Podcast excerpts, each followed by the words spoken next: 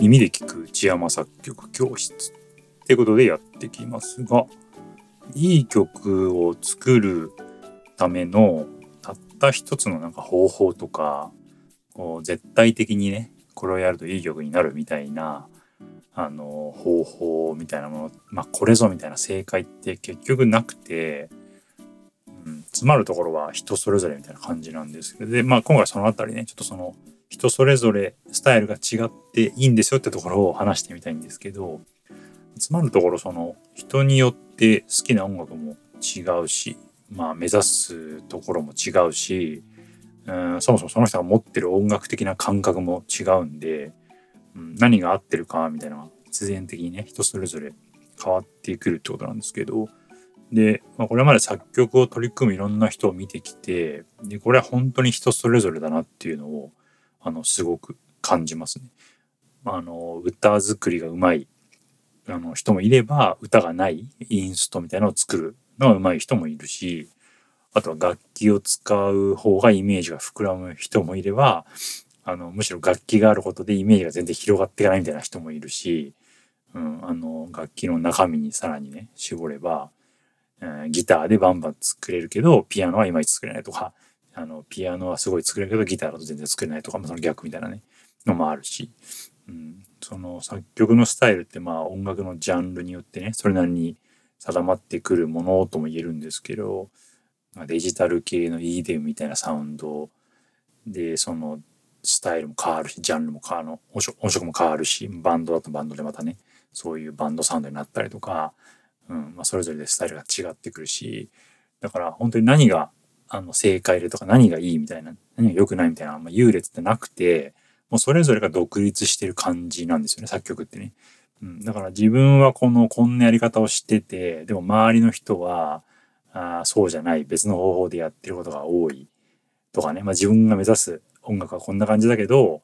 なんか仲のいいその音楽仲間の連中は自分と全然違うとこに違うやり方をしてるとか、うん、そういう自分と周りを比べてこう自分は大丈夫なの？これこれでいいのかみたいなあの風になるケース結構あると思うんですけど、まあ、それはならなくていいと。要は人それぞれなんで。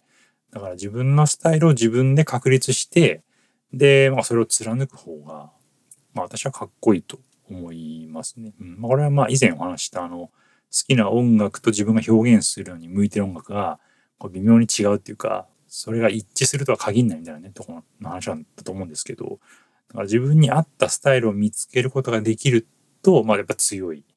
ですかね。うん。だから周りがやってるからとか、まあそういうところではなくて、こう我が道を行くって感じで、まあそういう感じで考え、まあ、自分が本当に好きだからって感じで考えるのをおすすめ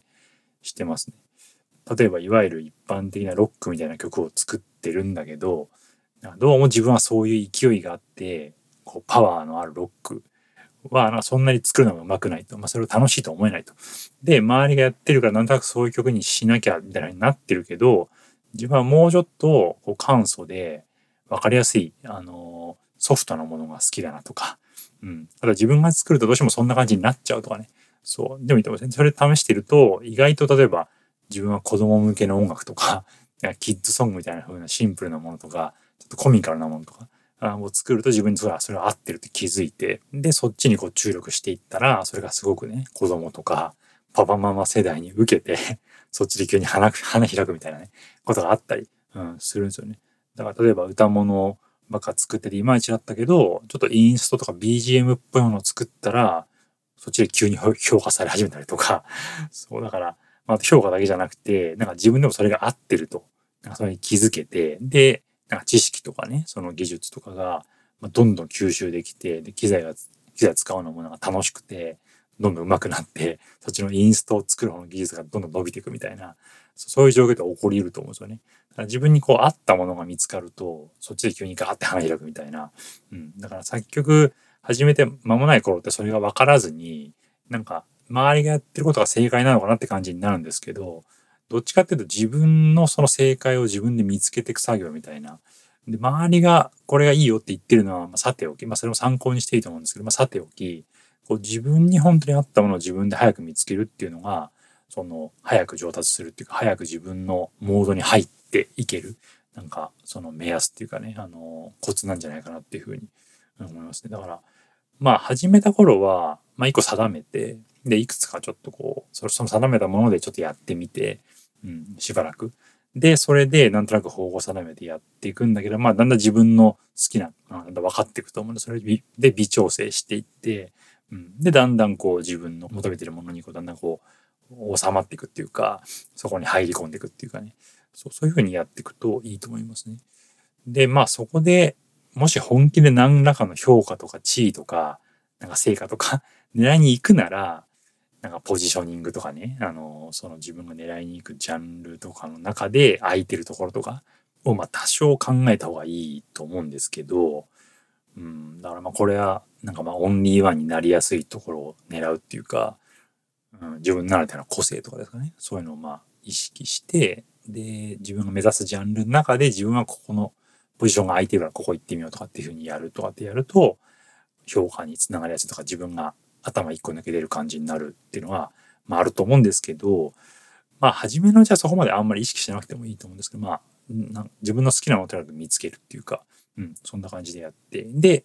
だんだんこう突き詰めていくときにその自分のポジショニングとか、これを自分が自分の個性にしてみようみたいなブランドみたいなね。そうで考えていくと、なんかその波に乗る、乗れるような、ね、感じになっていくと思いますね。そこまで行くと結構こうガッといけてで自分の個性っていうかブランドもあるんで自分の曲作りにも自信が持てて、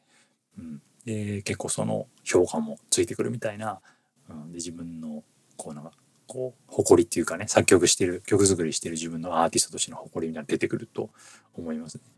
うん、そんな感じでやってほしい。だから、まあ、とにかく周りにあまり惑わされずに自分の好きなもので自分に本当に合ってるものっていうのを見つけてやっていくっていうのはやっぱり曲作りとか作曲活動とかをこうなんか軌道に乗していくポイントかなと思いますね。うん、最近は本当になんか情報が本当に溢れすぎててな情報過多ですよね。本当になんか見なくていい知らなくていい情報みたいのがどんどん入ってくるっていうかまあ一昔前だったら本当にこれは絶対知らなかっただろうっていう情報までどんどん入ってきちゃう時代になってるんで特にこうまだ右も左も分かんない時代って惑わされちゃうと思うんですよね。その情報に。こうじゃなきゃいけないのかなみたいなね。そうでも、まあ、惑わされなくてよくてでみんな違うしみんな違うからあのそれぞれの個性があっていいしだからその惑わされずに自分のスタイルを持つっていうところを目指すといいですね。でみんなのスタイルに当てはめようとしなくてよくて自分のスタイルだけを見てればいいっていうか。でそこの自分のスタイルを追求して研ぎ上げていってでそれを誇りに思ってやるみたいな。これがオンリーワンの自分のやり方なんだよっていうふうに誇りを持つみたいなね。そんな感じでやっていくとこうなんか全部うまく回っていくかなっていうふうに、はい、思います。はいそういうわけで、えー、今回はですね人それぞれ作曲のスタイルが違うからまあその自分のスタイルを見つけてそれがうまくはまるとこう伸びたりするんでそのスタイルを見つけてほしいですっていうふうに話をはいしました。はいまたね作曲絡みのえー、お話随時していきますので、扱ってほしいテーマとか、えー、疑問とかね、あれば、是非、レターとかコメントとか、専用フォームから、はい、お便りをお寄せください。はい。ではね、はい、今回はこれで終わりになります。ありがとうございました。